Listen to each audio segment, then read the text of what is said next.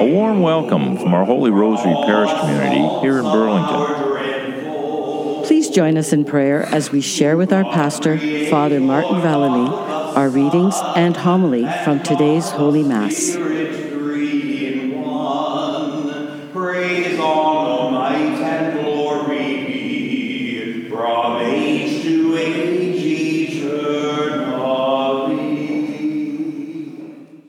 A reading from the book of the prophet Jeremiah. The days are surely coming, says the Lord, when I will raise up David, a righteous branch, and he shall reign as king and deal wisely, and shall execute justice and righteousness in the land. In his days, Judah will be saved, and Israel will live in safety. And this is the name by which he will be called The Lord is our righteousness. Therefore, the days are surely coming, says the Lord, when it shall no longer be said, As the Lord lives, who brought the people up. As the Lord lives, who brought the people of Israel up out of the land of Egypt, but as the Lord lives, who brought out and led the offspring of the house of Israel out of the land of the north, and out of all the lands where he had driven them, then they shall live in their own land. The word of the Lord. Thanks be to God.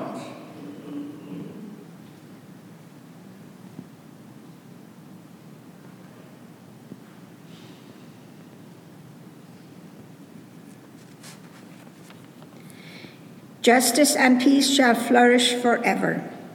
Justice and peace shall flourish forever.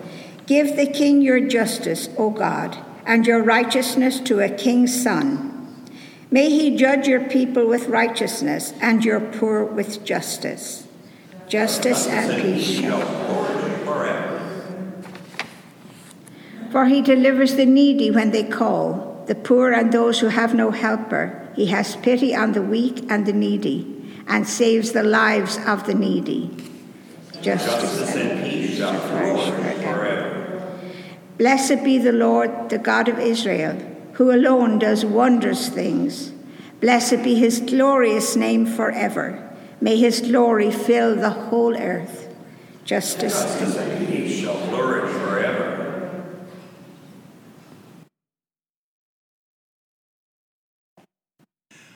Alleluia, Alleluia, Alleluia,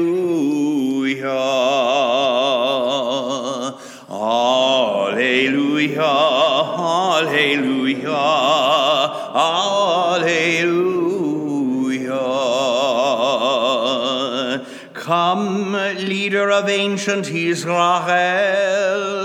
giver of the law to Moses on Sinai, rescue us with your mighty power.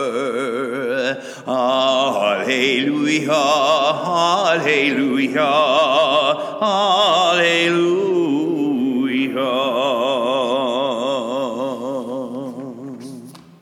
The Lord be with you. A reading from the Holy Gospel according to Matthew.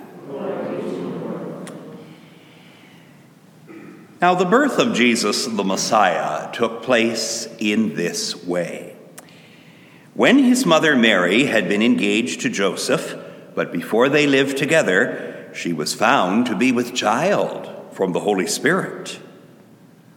Her husband, Joseph, being a righteous man and unwilling to expose her to public disgrace, planned to dismiss her quietly. But just when he had resolved to do this, an angel of the Lord appeared to him in a dream and said, Joseph, son of David, do not be afraid to take Mary as your wife, for the child conceived in her is from the Holy Spirit. She will bear a son, and you are to name him Jesus, for he will save his people from their sins. All this took place to fulfill what had been spoken by the Lord through the prophet Look, the virgin shall conceive and bear a son, and they shall name him Emmanuel, which means God is with us. When Joseph awoke from sleep, he did as the angel of the Lord commanded him. He took Mary as his wife. The Gospel of the Lord.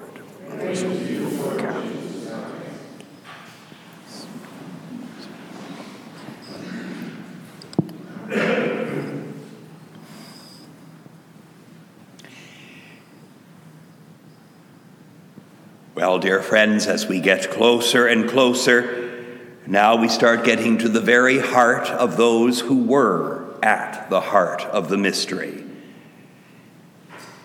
While Luke's gospel tends to favor seeing things through Mary's eyes, if we can put it that way, and a kind of an extension of Mary's family, you might say, in talking about Zechariah and Elizabeth and the birth of John the Baptist and all this kind of thing, which we'll be hearing in days to come. Matthew's gospel has a tendency, very unusual, very rare, to see things through the eyes of Joseph. Of course, we're never given to understand what Joseph thought about anything from any words he's recorded as uttering. We can only draw our conclusions from what he did.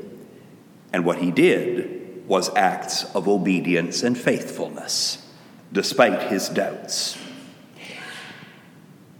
Joseph and Mary, by the way, both received dreams and visions and locutions, declarations through the angels.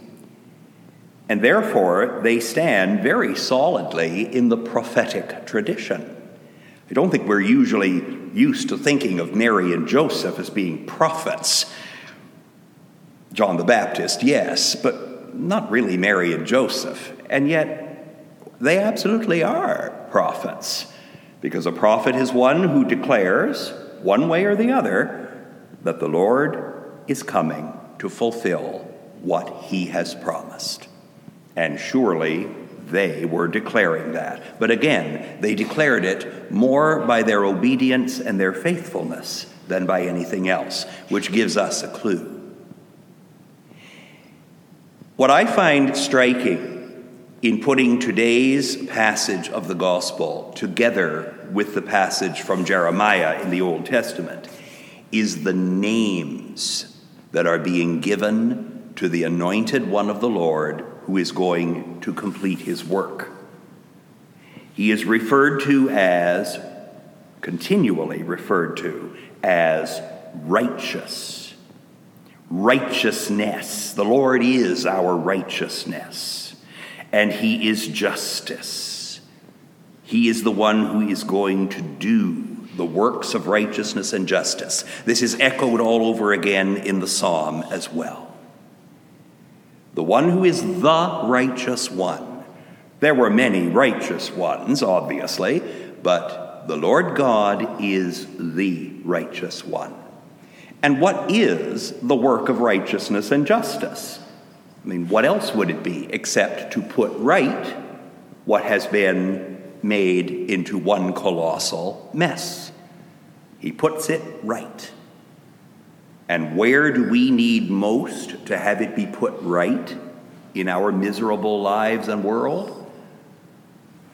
We need it to be put right in our own souls, which makes it perfectly logical that the angel would tell Joseph that when this child is born, you are to give him the name Jesus. Because Jesus means God saves. God brings salvation. And that is the supreme righteousness, is the salvation that releases us from the slavery of our sin, from our misery of darkness, far away from God, and brings us into the light of where God is to be found, to be seized upon, or rather, that He's allowed to seize upon us and to bring us to Himself. Given that promise, given that pledge that God is in fact acting as he has promised, it really isn't surprising that Joseph and Mary said yes to what was being asked of them. They had put their whole trust in their whole lives in the promises of the Lord God, our righteousness, anyway. Now that they are being definitively told that the works of righteousness are coming to their climax and to their fulfillment, why wouldn't you say yes?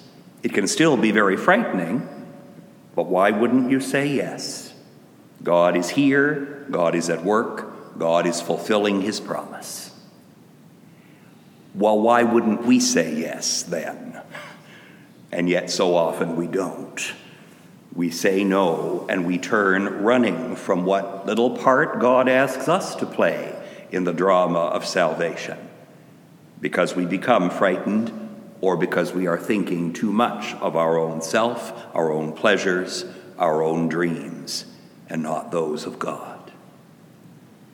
So we call upon Mary and Joseph for all kinds of things in their patronage of us on our journey.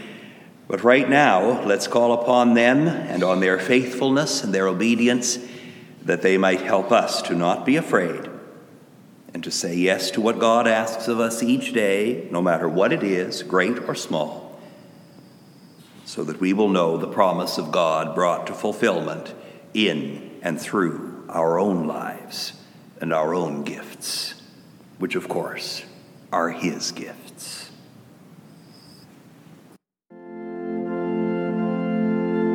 Thank you for joining us. We pray that today's Holy Mass readings have brought you closer to God and grant you peace and joy throughout your day. During this holy season of Advent, please join our community in person for Mass at our Holy Rosary Catholic Church in Burlington as we prepare to celebrate Christ's entry into the world.